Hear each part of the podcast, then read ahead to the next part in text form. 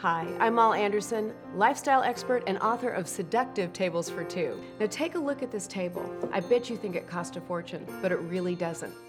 The important thing always is you start with your basic china. Now this is my china that I got when I got married. It's a simple bone china with a gold trim, and you know what? It works with everything, and I can mix and match it with whatever I find. Then I've got my beautiful glasses, which are red, which I love for the holidays, but really any color will do.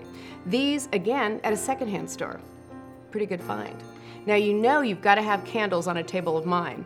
And I've got these wonderful little Moroccan teacups, and they're fabulous. And I just add a little votive, and they add a beautiful touch to the table. Then, of course, you've always got to tell people where they're supposed to sit. I don't care if it's old fashioned or not. It's really special when someone goes to a table and sees that you've taken the time to put their name on a name card.